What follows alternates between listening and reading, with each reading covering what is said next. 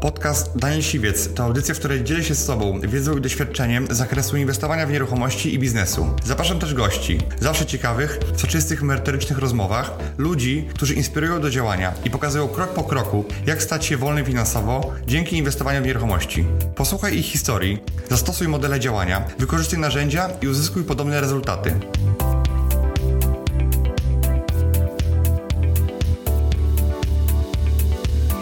Syndyk jest takim samym przedsiębiorcą jak każdy z nas, tylko tyle, że po prostu ma uprawnienia, które ma nadało Ministerstwo Sprawiedliwości. Teraz w Polsce mamy mega łatwość prowadzenia restrukturyzacji. No nie jestem w stanie tego prowadzić i trzeba ten wniosek o ogłoszenie upadłości złożyć. No i jest ogłoszona upadłość, no i przychodzi syndyk i mówi, no bardzo fajnie, masz 200 tysięcy długu, ale masz nieruchomość warto 600, dawaj nieruchomość do licytacji. Wtedy się okazuje, ale jak to? Biznes Rider. Daniel Siwiec. Na miejscu pasażera jego gość w interesującej rozmowie o nieruchomościach, biznesie i życiu. Cześć, witajcie w nowym odcinku Business a moim dzisiejszym gościem jest Marcin Ostaszewski. Piąteczka. Cześć, witam.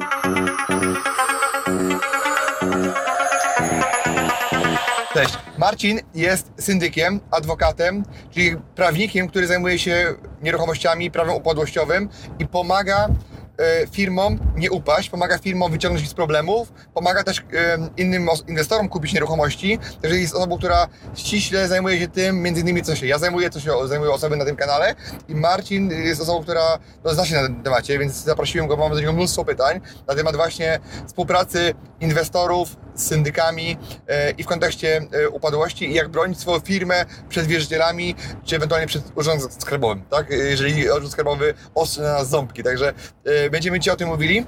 E, Marcin, powiedz mi, powiedz mi e, jak w ogóle e, można kupić nieruchomość, mieszkanie e, w tym momencie od syndyka, tak? Mhm.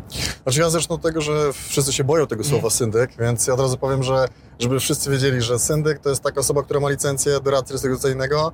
Z reguły to są prawnicy, biegli, ekonomiści, nie zawsze, nie zawsze to jest prawnik. E, No i syndyk jest takim samym przedsiębiorcą jak każdy z nas, tylko tyle, że po prostu ma uprawnienia, które ma nadało Ministerstwo Sprawiedliwości. I żeby kupić nieruchomość od syndyka, to tak naprawdę z reguły to są nieruchomości sprzedawane z wolnej ręki. Ja wiem, że często też się mówi o przetargach, ale w większości, żeby ten proces był bardzo szybki, to wygląda to tak, że jeżeli już syndyk obejmuje masę upadłości, mamy tą nieruchomość w upadłości, to syndyk z reguły występuje do sędziego komisarza, czyli do sądu, o o to, żeby pozwolił mu kupić, sprzedać tą nieruchomość i kupić inwestorom nieruchomość z wolnej ręki. Składa regulamin do sądu, sąd wydaje postanowienie, ok, syndyku zgadzam się, przyjmuję twój regulamin, zgadzam się na to, żebyś e, sprzedał tą nieruchomość z wolnej ręki, no i co dalej? E, Z reguły syndycy, ja tak przy- przynajmniej robię, daję ogłoszenia normalnie na Eliksie, na Autodomie, czy w gazetach takich ogólnodostępnych. E, Można do mnie przyjść, można zobaczyć operat, no bo żeby w ogóle zacząć e, zakup tej nieruchomości, to oczywiście ja zlecam normalnie opis i oszacowanie nieruchomości, żebyśmy wiedzieli, jaka jest realna e, wartość tej nieruchomości. E, No, mam, mam normalnie operat, pokazuję go moim chętnym e, inwestorom E, i z reguły ja robię tak, że E, robię to, to sprzedaż z wolnej ręki, robię przetarg notariusza. Czyli wyznaczam na przykład na 7 grudnia taka i taka nieruchomość jest do sprzedania, jest ogłoszenie w, w Autodomie, czy w Eliksie, czy w innych portalach. E, Składamy oferty. No i na przykład składa mi trzech, czterech oferentów oferty. Nieruchomość warta strzelam 500 tysięcy, a to mam ofertę 510, 20, 30, 40. Z notariuszem otwieramy te oferty, wyciągamy, patrzymy, czy, czy jest wszystko ok z, z, zgodnie z regulaminem. Wybieram najwyższą ofertę i możemy jeszcze robić sobie dalej dogrywkę, czyli mamy taką zwykłą e, aukcję e, postąpienia o 10-20 tysięcy, aż nasi oferenci, którzy się zgłosili, e, wygrywają, wygrywa najwyższa oferta. Dziękuję, wysyłam dokumenty do sądu, e, umawiam się na akt notarialny w drugim etapie, sprzedaję nieruchomość, nieruchomość jest czysta, mamy wykreślone wszystkie ostrzeżenia w trzecim dziale, księgi wieczyste i tak dalej. Także tak w wielkim skrócie można tą nieruchomość od e, syndyka kupić i nie ma co się bać. Można normalnie przyjść, porozmawiać. Ja jako syndyk jestem przedsiębiorcą, inwestorzy też są zainteresowani i bardzo często sam upadły chcę, żeby tą nieruchomość szybko zlicytować, bo trzeba pamiętać o tym, że e, jeżeli jestem, mówimy o upadłościach e, konsumenckich, bo z reguły mm, te nieruchomości pojawiają nam się w upadłościach konsumenckich. Nie oszukujmy się, że przy upadłościach gospodarczych, no to raczej przedsiębiorcy są na tyle świadomi, że wolą upłynnić jednak tą nieruchomość na wolnym rynku, niż, niż dać to do upadłości. Konsumenci z reguły mają ten problem, że wolą jednak oddać tą nieruchomość i, i, i by- i jakby skonsumować to na swoich wierzycieli, na swoje długi. Ale trzeba pamiętać o tym, że każdy taki, taka osoba, która ma upadłość, może wystąpić o to, żeby przyznać mu na 12 albo 24 miesiące e, pieniądze na czynsz w podobnej okolicy, czyli jeżeli ja zlicytuję tą nieruchomość, to jeszcze jestem w stanie oddać, nie wiem, 50 tysięcy powiedzmy dla tego naszego... em, Ale jesteś w stanie, czy musisz? Jeżeli on wystąpi z wnioskiem, co ja z reguły też jakby uważam, że powinni pełnomocnicy, którzy reprezentują w upadłościach doradzać, y, to występuje do sądu. Ja też sam mówię, że możesz tak zrobić. E, To z reguły są te pieniądze przyznawane, no i dostaje te pieniądze, opróżnia lokal, wyprowadza się, nie ma jakichś problemów. To nie jest jakby taka szarpanina, komornik i, i dłużnik Tak, tak, i tak tak, dalej. Ja, tak. ja mam zupełnie inną funkcję. Ja jakby rozmawiam z tymi upadłymi, chcę, chcę im jakby pomóc i pokazać, że jestem dla nich fair po prostu. Główna różnica jest taka, że oni sami do ciebie przychodzą, a nie ty przychodzisz z buta do nich e, jak komornik. Często, prawda? No właśnie- Czyli System jest konstruowany inaczej od drugiej strony, przez to to lepiej działa.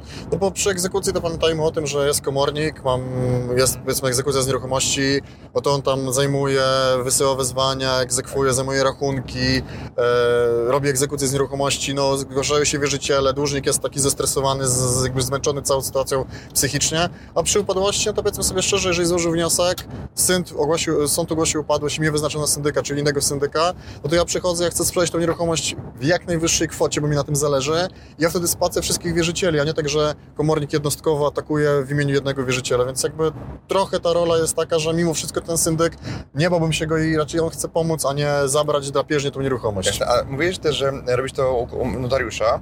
E, dlaczego? Bo nie każdy robi u notariusza. Czy miałeś jakieś takie problemy z tego powodu? Ja- I jakby to jest wiadomo transparentnie i masz jakby, jesteś e, jakby zabezpieczony, prawda? Ja wiem, że inni jakby też doradcy, ja też jakby tego nie neguję, można tak robić, że otwieram te oferty na przykład u siebie w kancelarii w obecności dwóch, trzech innych doradców restytucyjnych czy pełnomocników.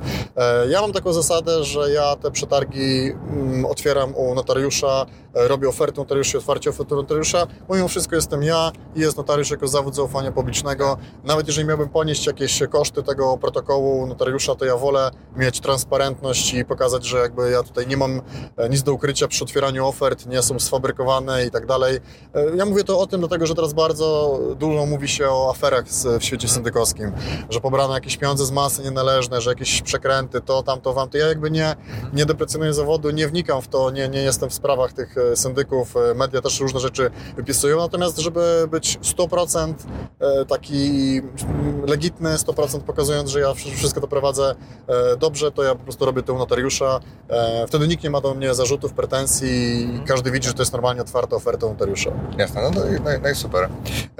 A powiedz mi, jakby, jak, mogą osoby, e, załóżmy, szukasz mieszkania i e, chcesz szukać tylko i wyłącznie e, albo nieruchomości u syndyków, to co byś radził takim oso- osobom? Bo wiadomo, że czasem dasz na, na ogłoszenie, czasem w tym portalu, w tamtym, skoro nie jest uregulowane systemowo, czy, to każdy robi jak chce, prawda? I jakby robi tak według tego, jak umie, jak potrafi, jak uważa.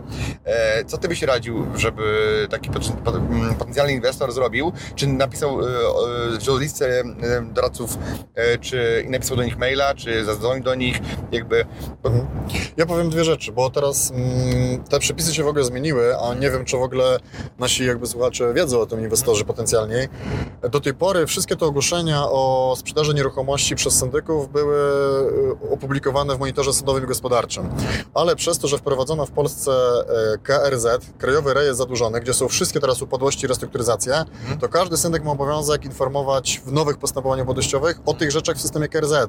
Także zachęcam, żeby sobie wejść, wpisać sobie w internecie Krajowy Rejestr Zadłużonych, KRZ, wyszukać sobie e, postępowania i tam będziecie mieli listę postępowań u danego doradcy czy danego syndyka, e, gdzie są wszystkie ogłoszenia i tam będą wszystkie ogłoszenia sprzedaży nieruchomości. A jeżeli jesteście takim czynnym inwestorem, to ja bym nie bał się jakby pytać syndyka o to. Wejdźcie sobie w system KRZ, weźcie dane adresowe, maila. Normalnie wyślijcie maila, tak jak do mnie wysyłają inwestorzy, szanowny panie syndyku, czy są jakieś nieruchomości teraz, co się dzieje. Ja mogę wysłać listę, jakby to są dane jawne. Ja tego nie ukrywam, nie, nie kitram tych nieruchomości i sprzedaję jakby spod lady. Śmiało piszcie, możecie sobie zobaczyć, sprawdzić, do każdego syndyka możecie się zwrócić. A po drugie system jest jawny, system KRZ jest jawny, zachęcam do śledzenia, sprawdzania, patrzenia. Mhm, super, super, no bo jest wiele mitów na temat syndyków, tak samo jak na, na, komorników.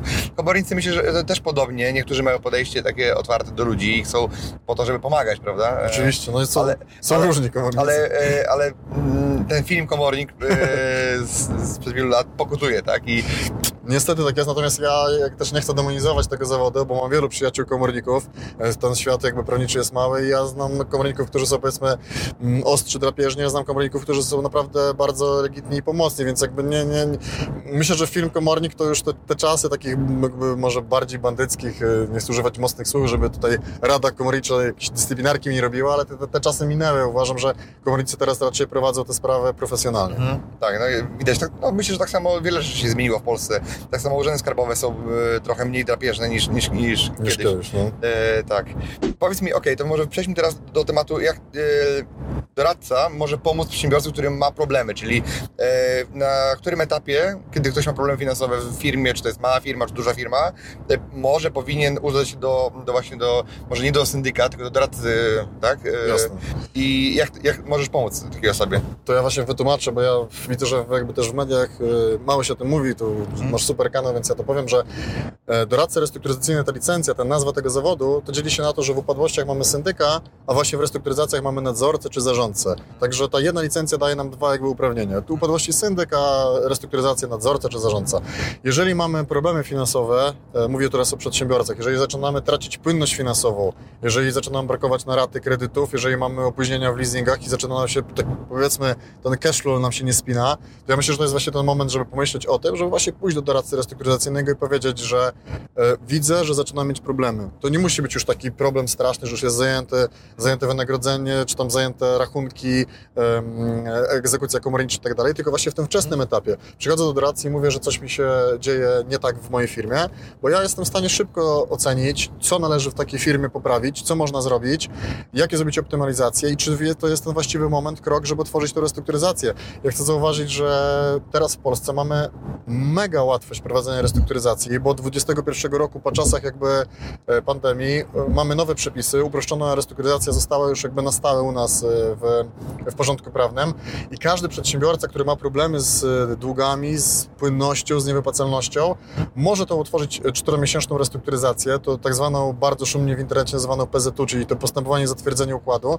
To mamy restrukturyzację czteromiesięczną, gdzie przez cztery miesiące mamy zawieszone wszystkie egzekucje w razie czego. Mamy spisane kluczowe umowy, które ma, których nam nie może bank na przykład wypowiedzieć, bo na przykład jest to kluczowa umowa kredytu czy pożyczki dla nas. I my przez te cztery miesiące rozmawiamy z wierzycielami, żeby zredukować kapitały. W wielkim skrócie, jeżeli powiedzmy mamy milion złotych długu, 25 tysięcy rat, to możemy umorzyć z tego powiedzmy 10, 15, 20% w kapitale, i umorzyć wszystkie odsetki do przodu, czyli zostaje nam 800 tysięcy długu na powiedzmy 8-10 lat, to rata nam się zmniejsza z 25 tysięcy na 7. No to jest e, jakby diametralna różnica w płaceniu rat, więc jakby nie czekałbym do ostatniego momentu, aż komornik zapuka do drzwi, tylko jak widzę, że już mi się coś dzieje w firmie nie tak, to bym pomyślał o tym, żeby jednak się z kimś skonsultować. My rozmawialiśmy przed wywiadem o sanacji e, i powiedz tutaj, bo to jest bardzo ciekawe, jak e, ta instytucja może pomóc przedsiębiorcom e, uchronić się przed bankructwem. No to właśnie mówiłem teraz o tej proszonej restrukturyzacji czteromiesięcznej. To jest fajne dla przedsiębiorców, którzy mają małe problemy, niewielkie długi, powiedzmy do miliona złotych, dwa, trzy, takie długi jeszcze operacyjne. Natomiast jeżeli mamy duże przedsiębiorstwo, które ma na przykład dużo nieruchomości, duży majątek, a hipotetycznie tak powiem o sprawie, którą prowadziłem bez nas firmę, mamy kontrolę z VAT-u i mamy już duże problemy. Mamy już decyzję, wiemy, że zaraz przegramy procesy, e, albo, są, albo jest duży spór i boimy się, że zaraz e, Urząd Skarbowy nam wejdzie, to my otworzyliśmy te postępowania sanacyjne, bo już mieliśmy blokowane, m, przedsiębior- przedsiębiorstwo miało zablokowane e, konta, otworzyliśmy postępowanie sanacyjne, żeby pokazać, że jakby te problemy z VAT-em to jest jedno, ale my chcemy dalej kontynuować działalność, bo wiedzieliśmy, że jak wejdzie już skarbówka, zajmie nam konta, pozabiera nam pieniądze jakby obrotowe, to ta firma by nie miała szans, by by- byłaby zlicytowana do zera, więc miała duży majątek, ale miała też bardzo dużo kontrahentów, miała też dużo jakby innych wierzytelności, Mhm. nie tylko powiedzmy tam, nie wiem, kilka milionów VAT-u Tak. to jest jeden problem, ale miała też linie kredytowe, kontrahentów i my dzięki tej sanacji, która zawiesza egzekucję na 12 miesięcy, my mieliśmy czas porozmawiać z wierzycielami i powiedzieć, słuchajcie, to byli nasi kontrahenci, my chcemy wam zapłacić, widzicie co się dzieje, jeżeli nam nie pomożecie, to my na 100% upadniemy. Oczywiście zlicytuje nas e, e, Urząd Skarbowy czy inni wierzyciele, ale czy wolicie odzyskać pieniądze i dalej funkcjonować, czy, czy, czy, Tak. czy, czy, przegra- przegramy i pójdzie bankructwo. Więc udało nam się umorzyć 70% w tych naszych, u tych naszych kontrahentów. Z Urzędem Skarbowym ta batalia finalnie skończyła się też e, porozumieniem i ugodą i dzięki tej sanacji udało się przedsiębiorstwu przetrwać. Więc jeżeli mamy duże zobowiązania, duże długi, jesteśmy dużą firmą i mamy problemy już w restrukturyzacji, to czasem nie zawsze ta restrukturyzacja czteromiesięczna jest ratunkiem. Czasem warto pójść w to postępowanie sanacyjne. Oczywiście ono też dłużej trwa, bo my musimy tutaj złożyć formalnie wniosek do sądu. Sąd musi wydać postanowienie, wyznaczyć zarządcę, czyli też osobę, która ma licencję.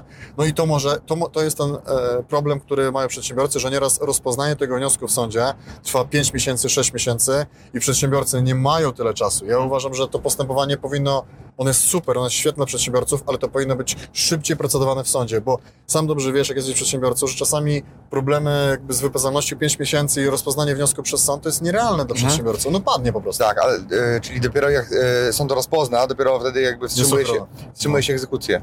Tak, dokładnie tak, więc to jakby czasami on nie ma tyle czasu. A, żeby- to uproszczona, jeżeli my otwieramy tą 4-miesięczną, to uproszczoną, to przychodzi do nas, powiedzmy, do doradcy e, przedsiębiorca, podpisuje z nami umowę, my analizujemy e, wszystkie dokumenty i jesteśmy w stanie tą restrukturyzację otworzyć, powiedzmy, w przeciągu 24 godzin i on jak ma otwarte postępowanie w systemie KRZ, to już trwa ochrona przed egzekucją. Więc de facto w dzień, dwa jesteśmy w stanie to zrobić i mamy od razu ochronę przed Jasne, egzekucją. a jakby ta jedna e, forma wyklucza, wyklucza drugą? Nie, może być tak czasami, że na przykład otworzymy to postępowanie uproszczone, e, wierzyciele nam zagłosują na przykład przeciwko, ale my i tak nadal po tej nieudanej, powiedzmy, restrukturyzacji uproszczonej jeszcze raz złożymy wniosek do sądu i pójdziemy w postępowanie sanacyjne. A nie można w trakcie?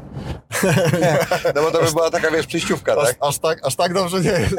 Więc niestety, no, jak już widzimy, że nam nie wyjdzie to czteromiesięczne postępowanie, są głosy na nie, wierzyciele mówią, że no niestety nie i widzimy, że to jakby nie wyjdzie, Mhm. to dopiero pomożemy złożyć Bo to jest coś takiego, co y, mo, można złapać oddech, y, prawda? A jeżeli to, ktoś nie wytrzyma tych 5 miesięcy, skarbówka wejdzie wcześniej, zabierze wszystko, Tak, tak to może tak być. naprawdę- Więc czasami warto też otworzyć to PZU, e, a dopiero po PZU myśleć o sanacji, bojąc się po prostu tego, że sąd za długo będzie rozpoznawał wniosek o sanację. Natomiast, no, tak jak mówię, ym, sanacja raczej byłaby skierowana do właśnie do podmiotów, które e, albo już miały jakieś nieudane restrukturyzacje i problem jest jednak głębszy, albo jednak zbadać ten problem wcześniej i iść tą sanację. Ja wiem, że to się bardzo fajnie teoretycznie mówi, ja sobie zdaję sprawę z tego, że przedsiębiorcy no, po prostu nie mają czasu i decydują się nieraz na to PZU tylko po to, żeby otworzyć je, wiedząc, że może to się nie udać, ale po prostu boją się, że nie dadzą rady, a jednak są szanse jakby powodzenia tej restrukturyzacji. Ja powiem szczerze, mam klientów, którzy byli u mnie, przedsiębiorców, którym nie wyszło PZU, a otworzy, otworzone zostało postępowanie sanacyjne i po roku czasu, jednak to jest dużo czasu, rok czasu, przekonać wierzycieli do tego, że nasz biznes jest fajny, on będzie działał, tylko dajcie nam szansę. Jest zagłosowany układ i dalej przedsiębiorstwa funkcjonują, więc jakby to, że się nie udało PZU, nie zamyka nam dalszej drogi tej sanacji, tego, że wyjdziemy z problemów. Powiedz mi, jakie są koszty e, jakby prowadzenia restrukturyzacji czy, czy, czy sanacji? Ja wiem, że będzie zależy od wielu czynników, tak, bo to nie jest pewnie prosta wycena, bo to nie jest cennik, e, ale czy jest jakiś cennik ustawowy, czy raczej to jest jakby rynkowa wartość? Już, już mówię, przy tym postępowaniu sanacyjnym to wynika wprost e, z prawa restrukturyzacyjnego, tam jest wynagrodzenie e, zarządcy w postępowaniu. No to mogę powiedzieć tak, mm, przybliżenie, jeżeli ma, to jest, to jest liczone od wartości długu, od ilości wierzycieli, od czasu postępowania, od pracy, więc powiedzmy, jeżeli mamy takie przedsiębiorstwo, które ma, nie wiem, kilka milionów długu, no to stawka wynagrodzenia dla, dla zarządcy może być mm, nawet między 100 a 300 tysięcy złotych. Oczywiście rozłożone to w czasie, bo zarządca pobiera zaliczki kwartalne, więc to nie jest tak, że od razu musi wyłożyć te pieniądze, więc to jest to złożone na, powiedzmy na rok, półtora, czy na tyle, ile trwa to postępowanie.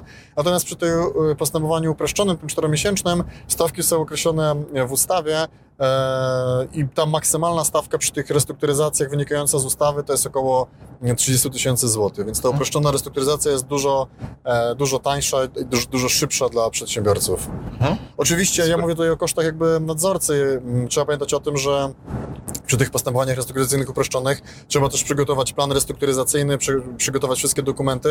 No i to, to tak naprawdę powinien przygotować przedsiębiorca, czyli dłużnik. E, No, wielu z przedsiębiorców nie wie, jak to zrobić, więc korzysta też z profesjonalnych firm, które przygotowują te plany restrukturyzacyjne dla, dla, dla niego, więc trzeba pamiętać o tym, że oprócz jakby kosztu tego nadzorcy, tego postępowania, czyli powiedzmy mnie jako doradcy, no nieraz trzeba też ponieść koszty zewnętrznej obsługi A wy, to robicie e, kompleksowo, czy Y, raczej tylko... My, my zajmujemy się jakby nadzorem Mhm. i tymi rzeczami związanymi stricte ze restrukturyzacją. Teraz współpracujemy z mm, kancelarią, spółką, która zajmuje się profesjonalnym pisaniem Mhm. planów restrukturyzacyjnych i obsługą prawną. I korzystamy po prostu z jej usług albo polecamy naszym przedsiębiorcom usługi tej firmy. Okej. Mamy właściwie dwie takie firmy, z którymi współpracujemy i oni Mhm. profesjonalnie się tym zajmują. Czyli tak naprawdę mm, nie ma sensu się bać tej upadłości, warto, warto to zaplanować. Mam też wspólnika mojego, który wyciągnął spółkę e, i miał w restrukturyzacji spółkę e, proszę. i parę lat jakby ją wyprowadził na, na, na- prostą e, i ma takie bardzo fajne doświadczenia, e, więc jakby wspólnie, wspólnie tworzymy teraz kolejny, e, kolejny pro, e, projekt. Natomiast mam takie wrażenie, że wielu przedsiębiorców boi się tego, tej upadłości, e, boi się, że z jakiegoś powodu nawet e, potknie im się noga, może nawet nie z ich głupoty czy winy, ale na przykład z jakichś tam e, błędu e, czy skarbówki, e, czy, czy nawet ich błędu, ale no załóżmy się za, zaplączą i jak ktoś im podetnie skrzydła i, i włoży tam ten kij w szprychy i zajmie konta, to już nie będą, na, mając dochodową firmę, czasami mogą się wywrócić, tak? I jest takich wiele e, historii, opowieści, ale bardziej z lat 90., że tam skarbówka weszła i pozamiatała super dochodową firmę. Czy to się teraz zdarza e, według Ciebie, czy, czy raczej, czy, e, czy raczej to, są po prostu zaniedbania pod tytułem będzie dobrze? Kurczę, no to jest właśnie trudne pytanie, bo generalnie samej upadło... ktoś myśli o upadłości, to już pewnie ma duże problemy, ale e, ja bym zawsze i tak się skonsultował z doradcą, czy z adwokatem, czy z radcą prawnym, bo czasami jest tak, że ja już myślę, że muszę iść do upadłości, a, a właśnie mogę wyciągnąć jeszcze ten biznes w restrukturyzacji. Natomiast jeżeli mamy już duże postępowanie kontrolne Urzędu Skarbowego i faktycznie mamy pozajmowane konta i nie widzimy już możliwości dalej prowadzenia tego biznesu, bo naprawdę już nie mamy tych pieniędzy, jak kontryhenci nam pouciekali, już jest koniec, no to tr- trzeba też czasami sobie powiedzieć uczciwie, że już no nie jestem w stanie tego prowadzić i trzeba ten wniosek o ogłoszenie upadłości złożyć. Mhm. Jakby nie ma, na to, nie ma na to rady. Wiadomo, my staramy się zawsze pomóc przedsiębiorcy i wyciągnąć go w restrukturyzacji. Czasami ten wniosek jednak o upadłość jest konieczny. I też trzeba pamiętać o tym, że jeżeli mam działalność gospodarczą, no to składam wniosek o upadłość i tyle i tak odpowiadam swoim całym majątkiem. Ale jeżeli jestem prezesem spółki, jak mówisz tutaj o prawo swojego wspólnika, jeżeli jestem prezesem spółki e, i nie złożę wniosku o ogłoszenie upadłości w terminie, to zgodnie z artykułem 299 kodeksu spółek handlowych ja też odpowiadam swoim majątkiem za to niezłożenie wniosku o, upadłość w terminie, więc e, czy, czy skarbówka teraz działa drapieżnie? Pff, powiem szczerze, tych postępowań kontrolnych jest e, sporo, ale wydaje mi się, że też e, te czasy e, takie VAT-owskie, gdzie były te problemy, że bardzo dużo było tego obrotu VAT-owego, Mhm. kontrole, te mafie paliwowo-VAT-owskie, no to one też powodowały to, że skarbówka była bardziej drapieżna. Wydaje mi się, że jednak teraz no, m, przez te przepisy z JPK, przepisy związane z Split paymentem. Speedpayment i odpowiedzialnością karną do 25 lat za te Tak. wszystkie Tak. walki VAT-owskie, no to spowodowały, że się ludzie po prostu boją i tego nie robią. No i też kontrole są może nie takie groźne. Natomiast ja też jakby taki apel powiem, że jeżeli już mamy takie problemy, to i tak nie myślmy koniecznie o, o ogłoszeniu upadłości, skonsultujmy się, bo może jest ratunek w postaci restrukturyzacji. A Twoja kancelaria zajmuje się też e, upadłościami, czy, czy My jako adwokaci e, zajmujemy się od strony jakby e, klientów, czyli składanie wniosków o ogłoszenie upadłości. My w większości zajmujemy się wnioskami o upadłość gospodarczą i to jakby um, w- grono klientów to są jednak mimo wszystko przedsiębiorcy, e, którzy mają konieczne złożenie wniosku o upadłości. Oczywiście też doradzamy w upadłościach konsumenckich, nie zamykamy się i pomagamy, jeżeli, jeżeli tego wymaga e, od nas klient. E, Więc jesteśmy od strony jakby organu syndyka, od strony restrukturyzacji jako, jako doradcy, ale też jako kancelaria pomagamy w upadłościach restrukturyzacji od strony klienta. No i oczywiście, tak jak rozmawialiśmy na początku wywiadu, też bardzo często my mm, doradzamy naszym inwestorom w zakupie nieruchomości z upadłości. Czyli na przykład zgłasza się do nas inwestor zagraniczny, bierzemy od niego pełnomocnictwo i występujemy na przykład na przetargu. Mieliśmy taką historię parę lat temu, za, chyba w covid to było, e, gdzie kupowaliśmy kamienicę w imieniu inwestora zagranicznego, e, który miał tu swoją spółkę w Polsce. Normalnie występowaliśmy jako pełnomocnik przy e, przetargu, było otwarcie ofert, oferty, potem dogrywka, normalnie przebicia, wszystkie związane z aukcją, czyli licytujemy, licytujemy do najwyższej kwoty i jakby w imieniu klienta klienta, licytowaliśmy, wygraliśmy ten przetarg i potem stawaliśmy też e, na akcie notarialnym w zakupie nieruchomości. Więc... Czyli można powiedzieć, że ktoś, kto chciał kupić nieruchomość, wynajął, wynajął specjalistę, który za- zawodowo zbywa nieruchomości innych i zna to od kuchni do drugiej strony, więc po drugiej stronie stanąłeś po prostu, No, tak? posłuchaj, zawsze jest regulamin, e, zawsze są e, niezbędne dokumenty, które trzeba przedłożyć, są czasami niezbędne zgody, pełnomocnictwa, jakieś zgody, na przykład małżonka we wspólności, mo- ustroju wspólności majątkowej i czasami, no powiem, powiedzmy sobie szczerze, no możemy wykorzystać jakieś e, błędy drugiej strony, na przykład przy pełnomocnictwie czy braku zgody i powiedzieć, że no dobrze, ma pan pełnomocnictwo do przetargu, na przykład nie mam pełnomocnictwa dobrego do aukcji, nie może pan w tej aukcji brać udziału, wtedy my jak jesteśmy jakby wygrani Tak, tak, w imieniu tak. naszego klienta, więc jakby e, warto korzystać, no, jeżeli oczywiście mówimy o jakichś też dużych e, jakby ka- kąskach, czyli dużych nieruchomościach o dużej wartości, no jednak z profesjonalistów, bo tam no, takie przetargi no, nie przychodzą Mhm. e, przypadkowi ludzie, tylko raczej z większości z pełnomocnikami czy profesjonalistami w swojej dziedzinie. Chciałem zapytać o regulamin, bo mówiłeś, o, że ty tworzysz regulamin, e, sędzia komisarz go zatwierdza.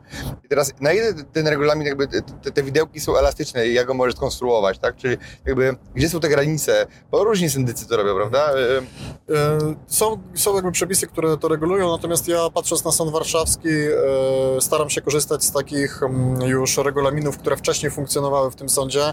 Tu akurat dzięki uprzejmości jakby kolegów, syndyków już z większym doświadczeniem ode mnie bazowałem na regulaminach, które, które oni przedkładają i były konsultowane kiedyś w konsultacjach z sądem upadłościowym.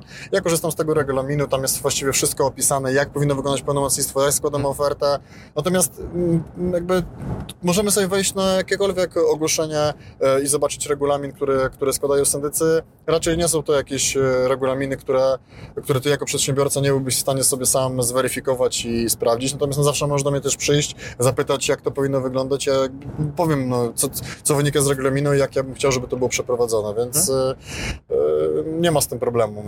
Jest, jest tego dużo też w internecie, można sobie podejrzeć regulamin. To wróćmy teraz jeszcze do tych nieruchomości i do takich mniejszych rzeczy, bo jeszcze mamy upadłość konsumencką, tak? Tak. I, e, I teraz czasem się zdarza taka sytuacja, że my e, negocjujemy mieszkanie albo oglądamy mieszkanie, chcemy je kupić, ale załóżmy dług przekracza wartość nieruchomości. No tak jest. I no, wtedy my go po prostu nie kupujemy w takim trybie, e, spłacając długi, uwalniając e, te wierzytelności, wszystkie jakby zamykając temat i ciesząc hipotekę, no bo nie mamy takiej opcji. No, mm, jakby przez komornika też tego, nie, te, te, też tego nie kupujemy, bo proces jest długi, zanim dojdziemy do własności, to jest parę albo paręnaście miesięcy, więc to, nie, to już nie jest coś, co mnie interesuje. I teraz załóżmy, mam, mam sytuację, w której mam dłużnika, on ma długi, e, jest konsumentem e, i co możemy z nim zrobić, żeby mu, jemu pomóc, a jednocześnie móc kupić od niego nieruchomość. Mhm. No to ja powiem tak, z reguły to wygląda tak, że przy tych upadłościach konsumenckich e, z reguły jest tak, że dłużnik ma dużo zobowiązań, dużo długów. Jeżeli on już faktycznie idzie do upadłości i daje tą nieruchomość do upadłości, to wiadomo, że te długi już go przerastają. Nawet ten dług hipoteczny plus długi, które ma dodatkowo, no myślę, że przerastają spokojnie wartość nieruchomości. Więc wtedy, jeżeli powiedzmy mam, nie wiem, milion złotych długu, nieruchomość warto 500 tysięcy i na hipotece jeszcze 300, no to jak sprzedamy tą nieruchomość, pokryjemy wartość hipoteki, no to zerujemy te długi, kupimy tak jak w, e, od komornika, czyli kupujesz ode mnie czystą nieruchomość, tak. To jest fajny deal, ale ja też przestrzegam przed takimi rzeczami, bo tego też w internecie jest coraz więcej, że na przykład długu mam 100 tysięcy, 200 tysięcy, nieruchomość warto powiedzmy 600 i ktoś mi doradził w internecie, że za 500 zł ci zrobię wniosek o upadłość konsumencką, po- pozbędziesz się długu. No i jest ogłoszona upadłość, no przychodzi syndyk i mówi, no bardzo fajnie, masz 200 tysięcy długu, ale masz nieruchomość wartą 600, dawaj nieruchomość do licytacji. Wtedy się okazuje, ale jak to? Mi powiedzieli, że ja mi zerują długi, a nieruchomość mam ochronioną. To ja od razu przestrzegam, że nie. Jeżeli mamy nie, nieruchomość i mamy długi, idziemy w upadłość konsumencką, to trzeba pamiętać o tym, że ta nieruchomość pójdzie do masy upadłości i będzie normalnie licytowana, tak jak licytuje to nie komornik, więc e, jeżeli jakby moja wartość nieruchomości przekracza moje długi, no to z normalnego, logicznego punktu widzenia, to lepiej sprzedać tą nieruchomość na rynku, spłacić wierzyciela hipotecznego, czyli banki swoje długi, Tak. niż iść w upadłość konsumencką. To przed tym jakby przestrzegam. Natomiast to się zdarza, natomiast z reguły jest tak, że jednak te wartości długu e, przekraczają. Problem raczej zauważam teraz inny. To, to, to jest jakby problem teraz coraz większy, że na przykład jest e, jest małżeństwo, jedna osoba w, w małżeństwie z, ogłasza upadłość konsumencką, a mamy hipotekę na całości nieruchomości. To żeby nasi to jakby inwestorzy wiedzieli, że jeżeli sprzedajemy tą jedną, drugą, bo mamy takie prawo, bo robi się od razu automatycznie rozdzielność i sprzedajemy tą jedną, drugą nieruchomości, ja akurat taką teraz nieruchomość sprzedaję jako syndyk, to pamiętać trzeba o tym, że ta hipoteka nadal zostaje na nieruchomości. Na całości. na całości, więc jakby lepiej jest mimo wszystko, jeżeli tę upadłość konsumencką e, ogłasza obydwoje małżonków, a nie tylko jeden z małżonków, no bo faktycznie mamy jedną drugą, ale to trzeba już wtedy być specjalistą tak jak ty, że wiesz, że z taką jedną drugą sobie poradzisz, czyli przyjdziesz do tego małżonka i powiesz, ok, chcę od ciebie odkupić jedną drugą, już jedną drugą mam, Tak. albo jedną drugą jest u komornika i dogadujemy się z komornikiem i odkupujemy jedną drugą, żeby mieć całość. A jakie ty widzisz ryzyka? No bo tutaj jest tak, że jeżeli ja się nie kupię jedną drugą, a nie dogadam się z tą drugą osobą, to mam drogi problem, prawda? Muszę znosić współwłasność, No tak. dogadywać się i lata, prawda? Tak jest, no to- i, i, i, idę w lata. To, to ja na przykład takich jednej drugiej nie kupuję, ale załóżmy, e, jak, jak można zabezpieczyć sytuację, w której mm, słyszałem o takim e, case'ie, że ktoś kupił nieruchomość od syndyka. E, Zazwyczaj syndyk jakby jest dogadany z dłużnikiem i jakby ten dłużnik ma interes w tym, żeby się wyprowadzić, ale czasem się może zdarzyć tak, że tam są osoby trzecie, na, na które ani syndyk, ani, mm, ani dłużnik, ani, albo my tym bardziej, nie mamy wpływu. I oni tam siedzą. No to ja to właśnie chciałem powiedzieć, że dlatego przed e, wszystkimi tymi postępowaniami, że jesteśmy inwestorem, no to ja bym badał ten stan, mianowicie badał ten operat i sprawdzał ten operat, który jest w upadłości. No ale zdarzają się takie sytuacje, że ktoś może być e, tam na przykład zameldowany jakiś małoletni, no i wtedy się robi problem. E, Ja akurat teraz e, z tymi rzeczami się ostatnio nie zderzałem. E, miałem tylko jedną, drugą, nie miałem kwestii związanych z e, małoletnimi, natomiast wiem z praktyki jakby egzekucyjnej, że jeżeli są małoletni, no to z reguły rozbija się to wtedy o sąd rodzinny i o problemy i ciężko takich, e, te, te, takie egzekucje prowadzić, gdzie są małoletnie dzieci. Natomiast to już są przepisy też związane z, z egzekucjami, no i myślę, że to będzie sąd rodzinny i problemy. Tak. E, Takie nieruchomości, no to nie, nie doradzałbym e, inwestorom kupowania nieruchomości, gdzie mamy małoletnie jakieś dzieci zameldowane. Ale nawet jeżeli są niemałoletnie, no to ma, mamy e, ciężko wejść w posiadanie. Ciężko być posiadane po Tak, prostu. tak, tak. tak Przy upadłości konsumenckiej z reguły jest tak, e, może miałem po- prostu to szczęście, że z reguły jest tak, że jakby moi wszyscy ci... chcą, wszyscy chcą. On, Tak. Upadły generalnie chce jakby się pozbyć długów i on chce, chce się wyprowadzić, a jeżeli dostanie jeszcze te pieniądze na ten czynsz, to on z chęcią się wyprowadzi, bo jemu zależy, żeby się pozbyć długów. Nieraz to są ludzie już naprawdę w ciężkich jakby problemach psychicznych, takich już z- zdeprecjonowani i oni już mają dość tych wszystkich problemów i im zależy nawet na Tak, tym, żeby tak. sprzedać tę nieruchomość i się pozbyć Oni długów. pójdą gdziekolwiek indziej i będą jakby czuły, że otwierają nowe życie, now, nową kartę. Dokładnie. I ja kiedyś miałem takiego dłużnika paręnaście lat temu, który tak naprawdę wyprowadził się z Meliny, z mieszkania, które zapuścił e, i tam miał problemy alkoholowe, po prostu miał depresję głęboką i przez to, że wyszedł z tamtego miejsca, z, te, z tego rynsztoku, e, poszedł gdziekolwiek indziej do mniejszego mieszkania, może w gorszej dzielnicy, to po prostu odżył. Nagle poszedł do pracy, zaczął coś robić, jakby jego życie się zaczęło, nabrało barw. Spotkałem go po latach, po 10 latach i po prostu układał swoje życie, tak? I zmieniło się wszystko, a gdyby ktoś od tego mieszkania od niego nie przejął e, wtedy, no to miałby problem dalej. To jest bardzo ważne, co mówisz. Ja na to zwróciłem uwagę bardzo mocno w covid i dlatego też jeszcze jedną rzecz powiem, że my jako kancelaria mamy na swo- w swoim po- zespole e, psychologa na stałe. Jeżeli nasi przedsiębiorcy już są w ciężkich problemach e, psychicznych, bo wiadomo, że długi to nie jest nic fajnego, to my jakby zapewniamy też e, bezpłatną konsultację z psychologiem. Współpracujemy też z jedną firmą, która też dobiera odpowiedniego psychoterapeutę czy psychologa, więc jakby my wyszliśmy naprzeciw już w czasach COVID-u i jeżeli ktoś ma takie problemy, czasami nie chce rozmawiać z prawnikami czy z doradcami, to niech sobie porozmawia chociaż z psychologiem, niech on mu pokaże, że z każdego e, wyjścia jest światełko w tunelu i że jakby to, że są problemy z długami, to, to, to, to nie powinno się jakby podejmować jakichś rzeczy radykalnych według swojego zdrowia psychicznego czy zdrowia. I, no i jest po prostu wyjście. No jakby Tak. to, że masz się problemy z długami, to nie znaczy, że to nie ma, nie ma z tego Tak, wyjścia. dobrze o tym mówisz, bo e, w Polsce pokutuje takie przekonanie, że do psychologa, psychiatry często chodzą ludzie chorzy, e, prawda? Mm, Albo jakby to jest takie trochę wstydliwe e, się o tym przyznać, żeby... A tak naprawdę osoba, która może ci pomóc, widzi to w innej perspektywie, nie ma ładunku emocjonalnego, e, widzi, widzi to lepiej i jest w stanie po prostu e, ci pokierować i wskazać ci, ci drogę, e, a to nie znaczy, że jesteś od razu chory psychicznie, prawda? Bo ludzie się boją tego, takiego zaszufladkowania właśnie w tego, tego wariata. No tak, no tak jest u nas, ale ja powiem uczciwie, no ja robiąc, nie wiem, 450 postępowanie czy 500 postępowanie upadłościowe czy restrukturyzacyjne, ja patrzę z boku, ja, ja nie jestem naładowany tymi emocjami Mhm. i z długami. Ja mogę powiedzieć, zrób to, to, to, zrób restrukturyzację, obniżmy to, to, to, a jeżeli czujesz się źle, to pójdź do psychologa, bo to jest ten czas. Jakby ja nie, nie jestem jakby, stoję z boku. Ja mogę doradzić jakby z zewnątrz, dla mnie jest dużo łatwiej i czasami warto komuś też powiedzieć, że idź, spróbuj, pójdź do tego psychologa, bo może jest y, czas, bo czasami ludzie naprawdę są zapętleni, a wystarczy jeden impuls, żeby z tego problemu wyjść, więc no to jest ważne, co mówisz. Więc jak widzicie, te, te kwestie upadłościowe nie są wcale takie trudne, to są rzeczy zjadliwe. Syndyk też ma ludzką twarz yy, i można powiedzieć, że to jest normalny e, przedsiębiorca, prawnik, z którym się można dogadać. Yy, Powiedz mi na końcu, Marcin, gdzie można y, Cię znaleźć, bo wiem, że macie też swój kanał na YouTubie i też y, osobno nagrywacie, tam są też darmowe porady prawne. Y, powiedz mi, gdzie można Was znaleźć. E, My mamy kanał na YouTubie, nazywa się Prawo Władni. Dajemy tam porady darmowe o restrukturyzacji, upadłości, porady dla młodych przedsiębiorców, także zachęcam do odwiedzenia też naszego kanału. Gdyby ktoś chciał, to kontakt do, do Marcina, ale też i do jego y, YouTuba jest w linku w opisie, także zachęcam Was serdecznie. A ja dziękuję bardzo. Dzięki. Dzięki. Dziękuję Ci, że wysłuchałeś do końca. Jeśli ten podcast był dla Ciebie interesujący, zapraszam do słuchania kolejnych odcinków. A jeśli chcesz jako pierwszy otrzymywać powiadomienia o nowych odcinkach, subskrybuj mój podcast.